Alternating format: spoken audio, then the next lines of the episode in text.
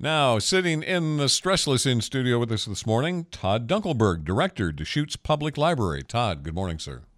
Good morning. Great to be here. Very nice to have you here. Appreciate that very much. I don't think that you and I have ever met. It's been, yeah, been going in the same circles for a long time.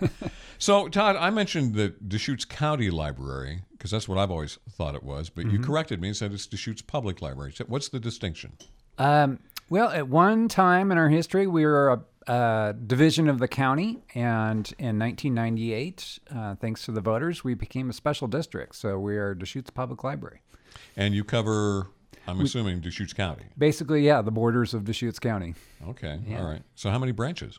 Uh, we have six branches. Okay. Yeah, we have uh, La Pine, Sisters, Sunriver, Redmond, and downtown Bend and East Bend. And you've been associated with the uh, library for how long? Uh, 24 years now. Wow. Yeah, uh, back back to the last century. Okay, I'd rather not think of it that way, Todd.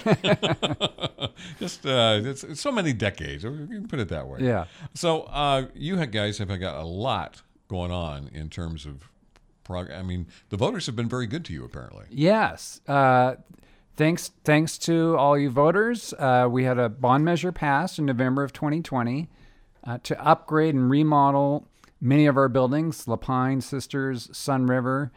Um, we'll be remodeling the downtown Bend Library. And then we're building an entirely new library in Redmond, which is under construction right now, due to open uh, in August of 2024 and we're building uh, a new central library at Stevens Ranch in Bend on 27th Avenue and Wilderness Way. Okay, so you're going to increase the number of branches. Then it sounds like. Oh yes, Absolutely. Can you give me a little more specifics on maybe some of the major projects as to what they entail? first thing we're doing is upgrading all of our technology to 21st century standards. Um, and then some big things we're doing are upgrading all of our children's areas to be very interactive spaces. And uh, we're working with an architectural firm that designs exhibits for OMSI that are helping us do that. And everything in those spaces will be designed to help kids with pre reading skills. Uh, so that's a really exciting piece. Each of our buildings, we're also increasing our meeting space uh, from large meeting rooms to small one on one tutor type spaces. Uh, will be available in all the buildings. And then our, our Redmond Library, our downtown library, and our, our new Stevens Ranch Library will have expanded meeting room access as well, as long, along with co working spaces. So think of somebody that works remotely uh, can come in and do some work, uh, check out a small room and have a Zoom meeting. And so that's a really nice addition. And then some great collaborative spaces for creation. So think 3D printing or cooking demonstrations. Uh, we'll have some great space for that as well. It sounds like you've really expanded to more than just what one would think of as the traditional library that just houses books. Yeah, I like to think of uh, the library is really about literacy. We've always been about literacy, but we're in a new age and there's new information literacy uh, that we're helping to bring along as well. You mentioned expanding technology. Is are you t- talking about both what the public sees and what you use? Uh, both, yes. Uh, probably our fastest growing services are just our Wi Fi connection in our buildings. Uh, we have one of the fastest connections uh, of anywhere. Uh, and that has been a really big resource for people to come and connect, especially if they don't have great connections at home. Uh, they can come in and connect remotely. And then for our technology, uh, we move around, uh, we check out two and a half million books a year.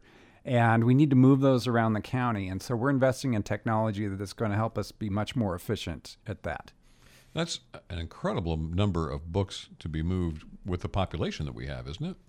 Uh, yeah, we have our our people use us, uh, which is really exciting, and it's an exciting piece for us because along with all these buildings, we're going to be able to really expand the number of books we have, um, which has been a real challenge for us as the population's grown. The number of books we have per person has has gone down, so we're really going to be able to catch up there. I imagine there's uh, very often a call for popular titles, so you have to have multiple copies of those. Oh yes, yes. Uh, a bestseller could have anywhere from two to three hundred copies that we own Oh, wow. in a, in about five different formats as well. The uh, progress on this now? You said what's what's underway now, and then what's coming next? Um, right now, La Pine and Sisters are being remodeled, and we have temporary spaces uh, right next to both of those libraries where you can still check out books. And uh, those will be opening at, in August and September of this year. So that's that's an exciting piece. Then we'll start working on Sunriver, and that'll take about nine months, uh, and we'll start that in September of this year. Redmond is underway. That opens in the fall of 24, uh, and then the the Stevens Ranch Library. We're going to start construction in February, and it'll be done in January of 2026. And at that point, we will uh, re- start remodeling the downtown Bend Library, which will take about about 10 months. The downtown library to me just seems so brand new already. What more do you need to do to it? Well, that's a really exciting piece. We'll be taking out a lot of our staff that do centralized functions. They'll be moving to the new facility, and we'll be able to open up space in that building. About 25% of that space in the building will be opened up to the public. So it'll be a much more expanded library inside. All right. Well, lots of projects going on. Congratulations on being able to accomplish all of that. And it sounds like the library is being well utilized by the public. Oh yeah, yeah. That is uh, it was a question coming out of the pandemic. Would people come back? And the answer is they are. They are coming back in droves. Um, we had over 650,000 people enter our buildings in the last year, and really exciting for us. In our 103 year history, um, we gave out we have never given out as many new library cards as we have in the last year. We gave out 12,000 new library cards in, just in the last year alone. Well, that's great. Heather wanted to make sure to see if I could ask you about that long lost book that was recently returned. Can you fill us in on that? The Hockey Trick uh, by Scott Corbett.